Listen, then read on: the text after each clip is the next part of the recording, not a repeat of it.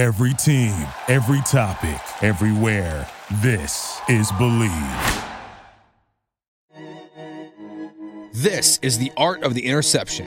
Picked off. Guess who? Asante Samuel. If you're looking for unfiltered storytelling and cold, hard, but truthful facts, this is a podcast for you. Intercepted. Down the near sideline. Asante Samuel with Your host of The Art of the Interception is a two time Super Bowl champion, all pro first team in 2007, four time Pro Bowler, and two time NFL interceptions leader. Here's your host, Asante Samuel.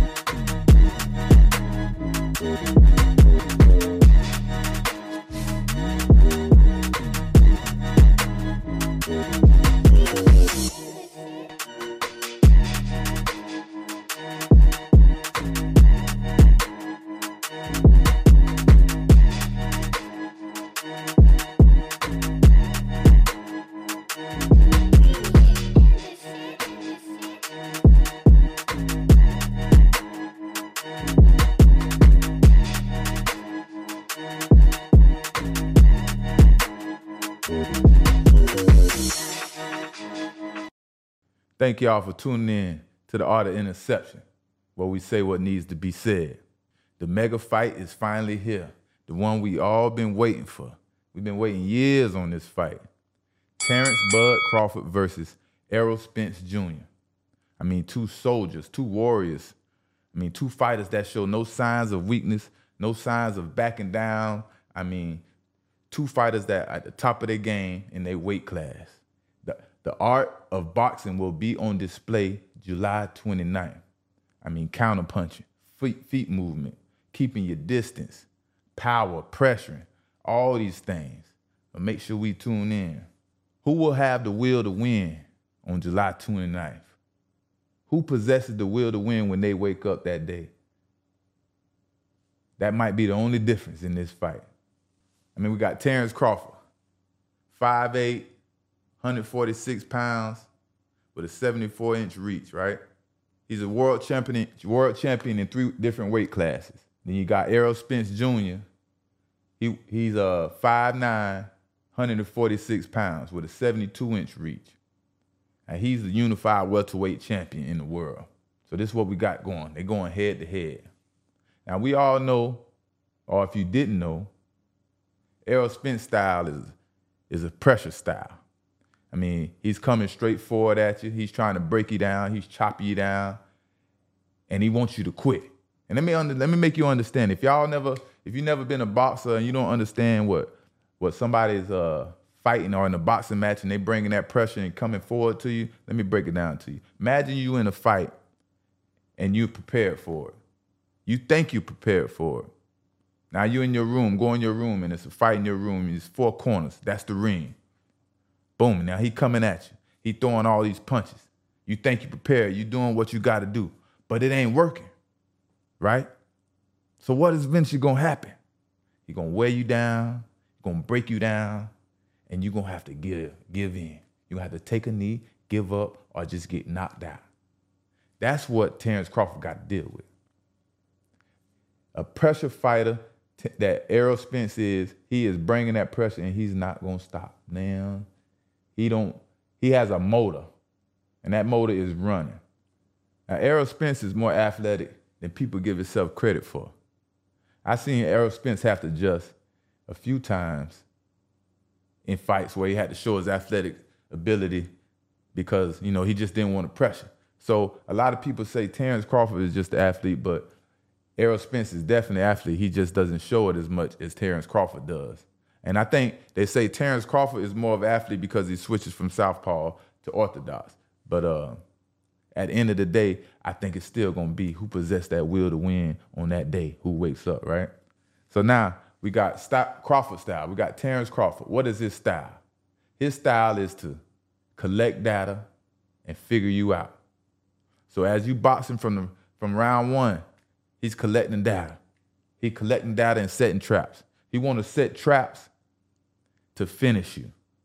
So you might be winning, it might look like you're doing good, but all along it might be a trap setting up that rhythm. And when he find out that rhythm, he gonna set that trap and he'll explode. Now, with Terence Crawford, I think his power is highly, highly underrated. You know, they talking about Terence Crawford and his power and his strength. I mean, they're talking about Errol Spence and his power and his strength, but I think Terence Crawford's power and strength is highly underrated. And I think that might play a difference in how this how the outcome of this fight turns out, or how even this boxing match boxing match ends up in a chess match. Because I don't think one or the other can just run up on each other, whether you're a pressure fighter or not. Terence, Terence Crawford has a strong left hand, and he showed it multiple times. Errol Spence is a southpaw fighter. Terence Crawford mainly fights southpaw, but he also fights orthodox. Right? But Spence, I don't know. I think he fought like I've seen about two or two, maybe two fights where he fought a southpaw. Um, I'm not sure how many fights he had southpaw, but I don't I don't think he ever fought a southpaw with this caliber, on this caliber, on this level, with Terence Crawford. And that definitely can cause a can play a huge role in the outcome of this of this fight, right? Because uh, I mean, you got to figure it out. It's not it's not just the pressure. I don't think he's just going to be able to walk in there and apply that pressure that he think he's going to apply, and it's not going to feel the same. So this rhythm and this, you know, this chess match that that Terence Crawford is going to bring it's going to be uh, hard for for Errol Spence to deal with. I think now both fighters have fought Kell Brooks and Sean and Shawn Porter. Um, it's one or two more fighters I think they both fought. And when you get the opinions on both of those fighters from the news reports, then you know you listen to their interviews and stuff. Everybody's neutral. Nobody has a perfect prediction of what they think, of how they think this fight is going to turn out. Because these are two fighters that you can't really find a weakness. You can't really say, okay, he don't know how to jab, he can't counter punch, he can't take punches, he can't deal with pressure. Every both of these fighters can deal with every situation and every in every aspect. They have shown and they have dealt with it. That's what's making this fight so exciting. You know, we've been waiting for this fight for years. I mean, Terence Crawford is 39 and 0 with 30 knockouts, and Errol Spence is 28 and 0 with 22 knockouts. Uh, uh, uh. But, you see, the percentage of knockouts is is uh it's kind of same. You know what I mean? I haven't did the math, but it's right there. 39 uh, wins, 30 knockouts, 28, 28 wins, 22 knockouts. Will this fight end in a knockout? I think so. This fight will end in a knockout. But I'm not gonna tell you who I'm picking yet. We gotta wait and see. I tell you soon who I'm waiting to see. But I'm leaving you with this one.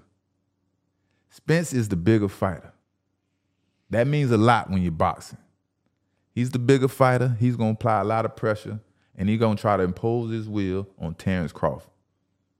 But I've seen people try to do that to Terence Crawford before. And Terence Crawford figured it out. He might dance around for a little while. It might look like it's going, not going his way. But eventually, Terence Crawford figured it out.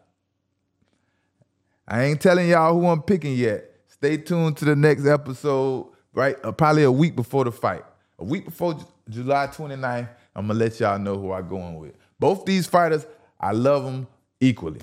They both my favorite fighters. So this was making this a good fight, and it's you know everybody on their toes because I think everybody is kind of they feel the same about both these fighters, right? Unless you're from Dallas or or unless you're from Nebraska. So we're gonna see how this go down.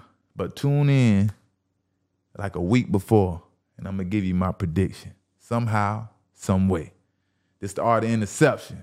What we say what needs to be said. July 29th, big fight, baby. Salute. I'm out.